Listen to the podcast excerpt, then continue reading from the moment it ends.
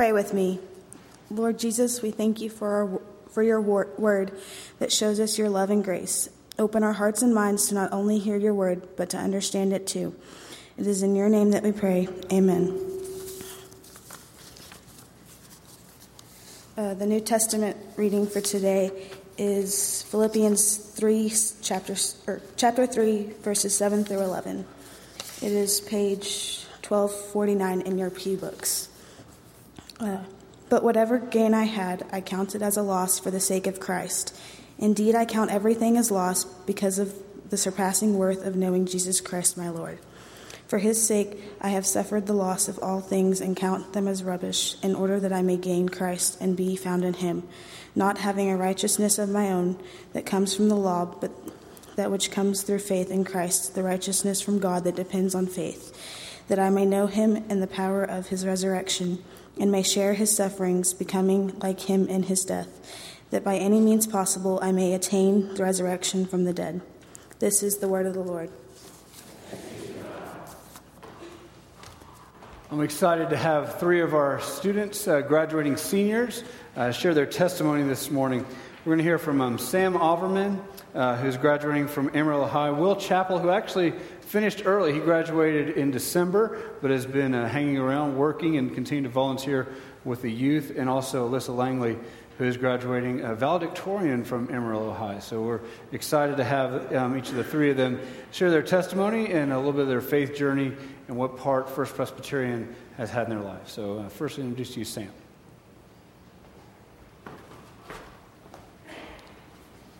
Good morning. I'm Sam. I'm a youth leader here at First Prez, and I volunteer with the seventh grade boys on Wednesday nights. Before I found First Prez, my faith was nowhere remotely close to where it should be or where it is now. I've been baptized and I did all the things that are considered the norm for a church, but I didn't quite understand what the purpose of being a Christian was really about. Having faith was hard, and it frustrated me to the point of not wanting to be affiliated with the church or Christianity at all. One of my very best friends, Marnie McElwraith, who many of you may know, invited me to Wednesday night A and O. I didn't think I would enjoy it, but I went anyway so I wouldn't feel bad for telling her I didn't want to go. I was embarrassed that my faith was slim to none, but I tried it out and it changed me. Something inside me flipped upside down, and I fell in love with God all over again. Meeting Sean, Cody, Michael, Abby Joe, and Stuart, and others changed my life. They were always willing to talk to me about my struggles with faith, and not once did they give the glory to themselves. Every time we would go to coffee or dinner, I could feel that God was giving them the correct words to say to me to combat all my struggles. I got plugged in and went on my first ski trip to Jackson Hole, Wyoming. There was, the, there was a moment where I felt like God grabbed me, and he said, "Come back over here. You've been lost, and it's time for you to do work for me." I caught fire for God, and I talked to Michael Bankhead about volunteering for middle school A and O. I began to teach, and it was a little rocky at first, but soon I began to change. I would take kids to coffee or dinner before church, and they finally started to open up to me. I remember one night during small groups, we had a really deep discussion about what it was to be a Christian, and we ended up going thirty minutes past our allotted time. That night made me realize the effect God was having on those kids and the effect God was having on me.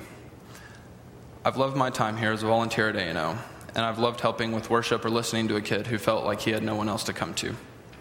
God has changed my life in so many ways, and I have yet to comprehend the magnitude of God's plan for me.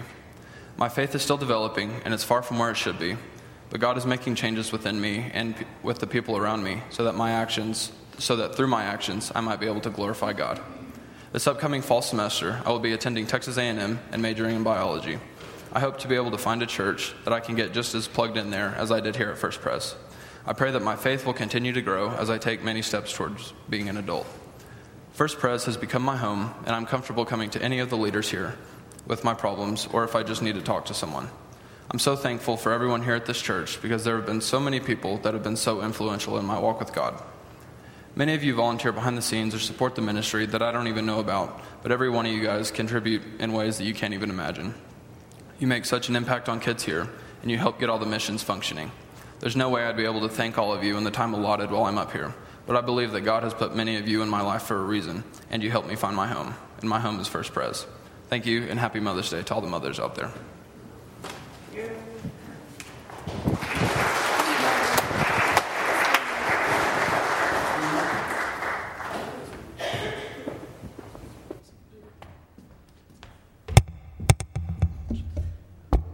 Testing. Okay. Check. Okay. This is, okay, cool. I'm Will Chappell. Um, good morning. Um, I have been attending A and O First Prez since I was in sixth grade. I came with a family, uh, the Rhodes family, um, and just I fell in love. What can I say? Uh, I just have been here ever since. And I kind of fell into some leadership on accident.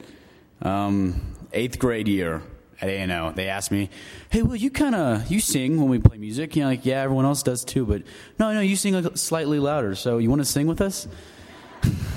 Sure, that was a good argument.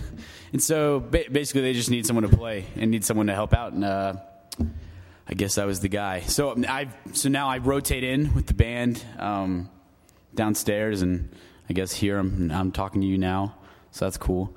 Um, so I, I, um, I mean, I'm gonna, I could tell you my testimony. It'd be really cool. You'd probably be like, wow, he's been through a lot. Um, but I would like to talk about my identity in Christ, um, and how I found it through A and O.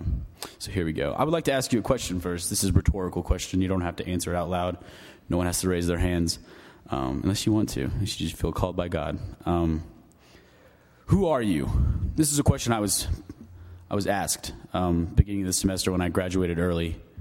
Um, I found myself with not a, with a lot of free time. I had to find out uh, who I was, um, because once you have nothing to do, um, when you find your identity in what you do, you find yourself with a lack of identity, an identity crisis. Someone asked me who I was, and uh, about in this December back, like my high school career, middle school, um, I would identify myself with what I did. I would have started telling you things like, I'm a football player, I play music, I attend church. I would tell you things I did. Um, there's a few problems with that. Um, if I find my identity in the things I do, I'm going to be disappointed sometimes. We just we disappoint ourselves. We can't put our faiths in ourselves. We can't put our identity in who we are. We have to find our identity in Christ. So, um, so what, what does this have to do with A and O? Um, a lot. It has to do with a lot with A and O. Um, the more I, I, I kept messing up, and I kept finding my identity in what I did. So I would just try to keep doing things. Football. I was a two-year starter in fo- varsity football. Awesome, right? Well, when that was taken away from me twice, the first time I sprained my M C L freshman year, um, rocked my world. I was going to be a back-to-back starter, probably play on J V by the end of the year, freshman year. I was not a, I was pretty good. I'm not like trying to toot my own horn. Don't, I'm not, but I mean, I was, I was good, um, coming into freshman year, and I sprained my M C L. The Lord taketh away, um, and it was, it was shocking. Like I was, I didn't know how to handle it. Um, so I, I, I found my identity in the things I did. Uh, football was no longer an option for that year. So I, I began to uh, take part in uh, slanderous ways. Um, I, because of what I found my identity in, was not Christ's. My junior year, I was a uh, my junior year I was a, I was a starter, which was is kind of cool at Emerald High. Um, my senior year, I was a starter as well. And halfway through my senior year, I can't feel my arm. I'm, I'm playing football and. Uh, In the middle of practice, my arm starts to go numb. And uh, later that week, I found out that I've got a little spine, which basically means I was born, I was, uh, I've got congenital cervical stenosis, which basically means I've got a little spine. And they told me I couldn't play football anymore. Um, this was not this was not good news to me. I wanted to play college ball. Um, it was definitely a high, a high option. So, where was I? Take care of the three. Okay, yeah. Um, I I no longer, because I found my identity in what I did, I was disappointed. God took things away from me. And then eventually I, I graduated in December and realized that I was not what I was supposed to be. Someone asked me the question in December, who are you? I couldn't answer it. Not correctly, at least. Um, like I said, I began to tell them things I did. A and O has been something I just came to. At first, it was a social event, um, and then it became so much more because of the responsibility I kind of just fell into. Um, I A and O has changed over the years, much like myself. There's been leadership changes, people come and go. For my freshman year, we had a ton of kids, and the next couple of years, there was like fifteen people. But like our lives in Christ, things change. You know, things things are it's very malleable. Um, but we, I didn't find my identity in the people at A and O. I didn't find my identity in the games we played, the songs we sang. But uh, A and O and uh, yeah, A and O found its identity in Christ. People that stayed. For whatever reason, I stayed. I couldn't tell you why I stayed. There was one time, one year that I didn't know anybody. I met someone new every week, and I'd been there since sixth grade. Every I didn't, I'd hardly miss a hardly miss an A and O. And so, why did I stay? I don't know, but I, I think I think it's because Jesus was like, "Dude, you gotta stay, gotta stay," because the people that did stay, they loved Jesus. They found their identity in Christ. It didn't matter if their new guy came in. Stuart's a great guy. I'm just saying, people, sometimes when change happens, they, oh, I don't know what to do with change. And it's like, dude, like, you got to kind of ev- evaluate while you're coming. But, sorry. Um, I am I'm wrapping up. I've been, my producer's telling me to wrap it up. So, um, so why... Why is it important to find our identity in Christ? Because you will be disappointed when you put your faith in people, when you put your faith in yourself. A and O has showed me that through thick and thin, Jesus Christ will prevail, and he is Lord. Thank you.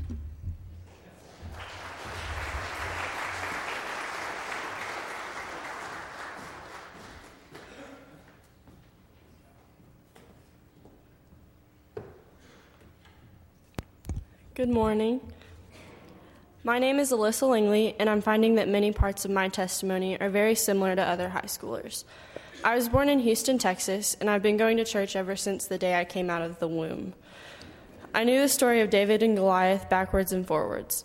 Because church and God was such a common thing in my household, I took my relationship with Christ for granted. In January of two thousand nine, my younger brother Will had a go-kart accident that almost completely severed off his right hand. His recovery required thirty days in the pediatric intensive care unit, eleven surgeries, and physical therapy up to three times a day. At this time in my life, I was only twelve years old. Not long after the initial accident, we began going to a church with a very unwelcoming youth group. During that time, my brother still required a lot of attention, and rightfully so. However, I became very selfish and wanted the whole world to revolve around me. My relationship with Christ severely suffered since I had been taking it for granted and not placing an emphasis on growing what should have been the most important relationship in my life.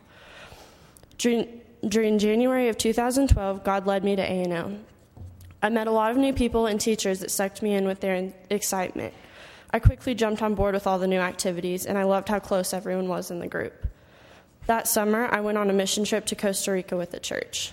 My desire to rekindle my relationship with Christ quickly increased as I helped build a church down in the slums.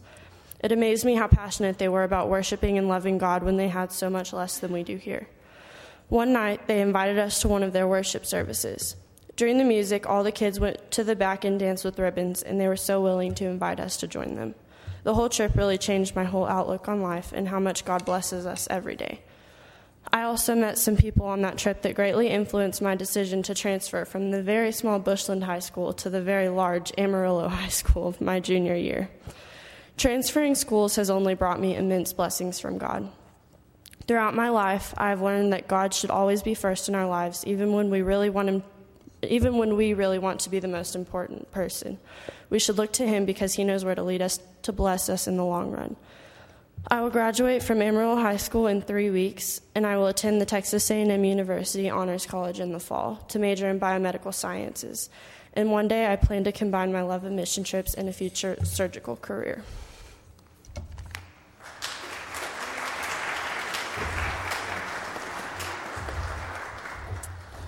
It's always nice when you come into a church. I just got here in September, and you inherit wonderful kids like Sam, Alyssa, and Will, and many others. So we're I'm excited to have this opportunity to hear from them. I want to share with you a, um, a few uh, thoughts, and I have the exciting time of um, of preaching a couple times in a row. So some of what I'm giving you is a little teaser for what I will share next week in a little bit uh, more expanded form.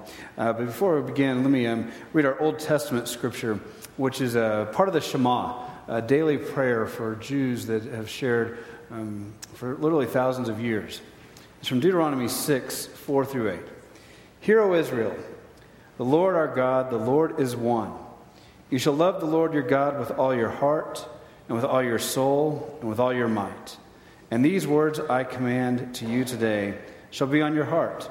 You shall teach them diligently to your children, and shall talk of them when you sit in your house, when you walk by the way, and when you lie down, and when you rise.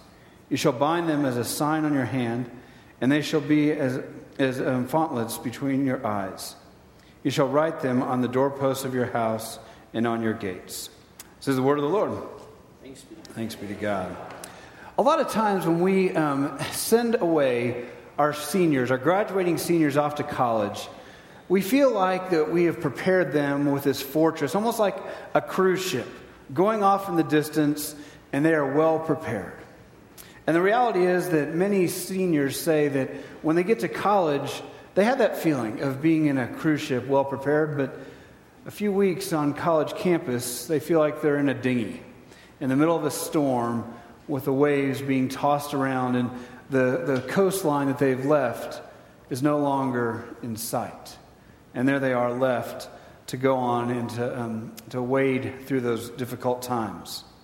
Academically, they're prepared, but what are they prepared for for the other parts of life? How are they prepared to make new friends on a college campus? How are they to know when to study, when to go hang out with friends, how to schedule their lives, when and where to eat, how to do laundry, where to find a church, and maybe even where to find a similar group like they had at A and O? Is there someone like Marnie who's going to come alongside and invite them to a group like A and O? And the reality is, where are they going to find their identity during those four years or five years at college? The reality is that there have been a lot of uh, studies that have uh, looked at college students, um, not just seeing what happens where they go, but what happens when they're in college. And some of the studies say that about fifty percent of the kids, like the three that we heard from this morning, when they graduate will leave their faith behind when they're in college. Half of them. So one and a half of you. I'm not sure what half of that will happen, but that's statistically speaking. And I'll show a short video that kind of illustrates in many ways what happens to too many high school students.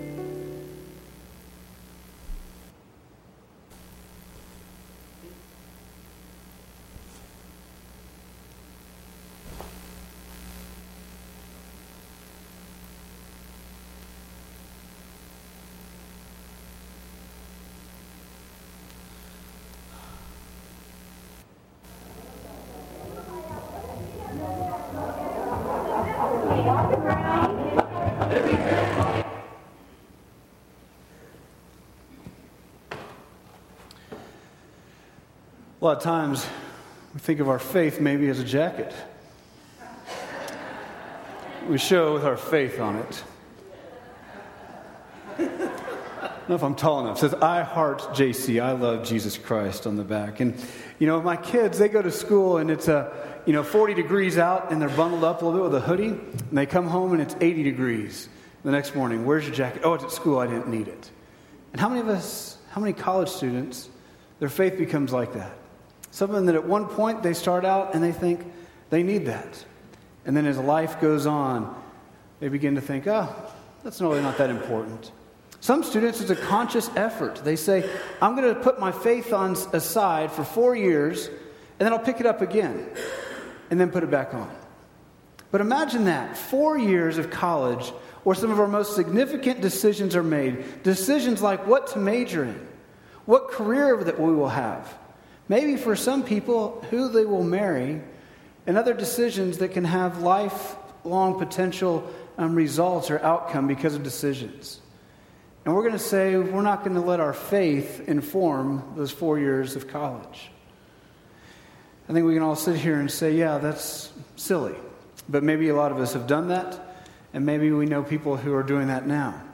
Well, there's an organization that this video came from, another resource is called um, the Fuller Youth Institute, and they have an a, initiative called Sticky Faith that our church has been embracing and working on implementing. It's not a program, it's really just a way of kind of uh, weaving a new thread through the fabric of First Presbyterian Church. It's a way of helping our students not just to be prepared for college, for academics and life, but be prepared for walking with Christ outside the comfort of A and O and First Presbyterian Church. There are a lot of pieces to that, a lot of ideas that are out there. One of them is, um, is for our seniors. Out in the um, Great Hall, you'll see a table with a lot of the pictures of our various seniors and a Bible.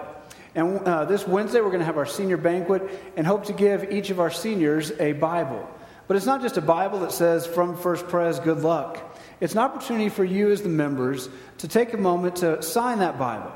And to, if you want to, go and highlight a Bible verse that then they'll get, and they'll take it to college. And a lot of times, that first, this first couple weeks is one of the toughest times for college students. Making decisions they didn't plan on, but really feeling like they're alone and stuck. And so that's when sometimes the decisions that aren't the best happen early on that can change the trajectory of college. But as I mentioned, imagine if that dinghy is out there in the middle of the ocean. And imagine if they get a note in the mail, physical note, from someone at church to say, hey, Alyssa, we're praying for you. And you know, in your Bible, I highlighted this verse. And I hope you'll read it and know that's important. Or Sam or Will or all the different students to receive notes from us. So come about August, when these guys are on their way to college, we hope to share with you their physical address, to sit down and write a real note of encouragement, of support. Because that's one of the things that shows how um, huge the trajectory is, um, the difference of the trajectory of these students. What does this look like? Again, I said, as I said, we'll share more of this next week. But I want to share with you a story of a, um, of a person in California who understood what it was to build these relationships and to change the course of action for their student. It happened when they were in middle school. A professor at Fuller Seminary, Scott Cromode, as a member of a local Presbyterian church. And his daughter, who's in middle school, didn't like youth group. And that's okay. There's a lot of kids that don't. But she loved to sing. And she wanted to join the sanctuary choir, and they said, yes, you can come and be a part of the choir. And every um, Thursday night during choir practice, Scott would sit in the parking lot and read or do other things, waiting for his daughter to finish with choir where he would take her home. Well, um, a short time after she began to sing in the choir, his wife began um, came down with breast cancer. And it really kind of threw their family into a tailspin. So their daughter, Sarah, still wanted to go to choir, but a member of the choir, the Thompsons, said, you know, Scott, we'd be happy to give Sarah a ride to and from choir practice, since I know you've got a lot going on with your wife, going through chemo and other things like that. And so they began to, every week, just taking their daughter home. They lived in the same um, part of town, so it wasn't a real inconvenience, but they began to get to know each other. Praise God, uh, his wife was healed from breast cancer. But then a few years later, when she was um, in high school, young years of high school, they moved to the other side of the church. So here's the church, here's their old house where their neighborhood is, their neighbor is, who is taking them, and on the other side of town is where they moved to. The neighbor said, "We'll still come and pick up and take your daughter to and from um, choir practice every week. An extra twenty-minute drive every week, forty minutes there and back." But they were happy to do it because it wasn't just a ride, it was a relationship. His daughter now is in college, and when she comes home on the weekends or for holidays, guess who she's always ha- sure to have a meal with? The Thompsons, who took her to and from choir. Sticky Faith is about being intergenerational. We are a multi-generational church. You look around and there are people of many different ages, and that's multi-generational. But intergenerational is relationships. Relationships between people of all different ages. Because they show through statistics that what really makes a difference in people staying with their faith throughout college and young adult isn't activities with A and O, isn't going on mission trips. It's building relationships with people of other other um, other ages who are going to help nurture their faith as they go on through life. I pray that our church will become more intergenerational, and pray for all of our seniors that they will continue to know the love and support from each of us as they go and venture into college and whatever God has in store for them. Would you pray with me, please? Dear God, we do give you thanks for this church. The um, many um, ages, many generations are gathered together to worship you, that we share that in a common way. God, we pray that you would help us to build relationships, to build relationships with other people of other ages, and for each of these seniors and those whose uh, pictures and names are out on the Great Hall table, that each of them would be prepared for where it is that you're sending them, where it is that you're leading them. And they would go with a, um, a faith and an identity that is in you. We ask this all in Jesus' name. Amen. God has given to us richly and asked us to give back to him a portion of those blessings. So as our ushers come forward, let's give back to him our tithes and offerings.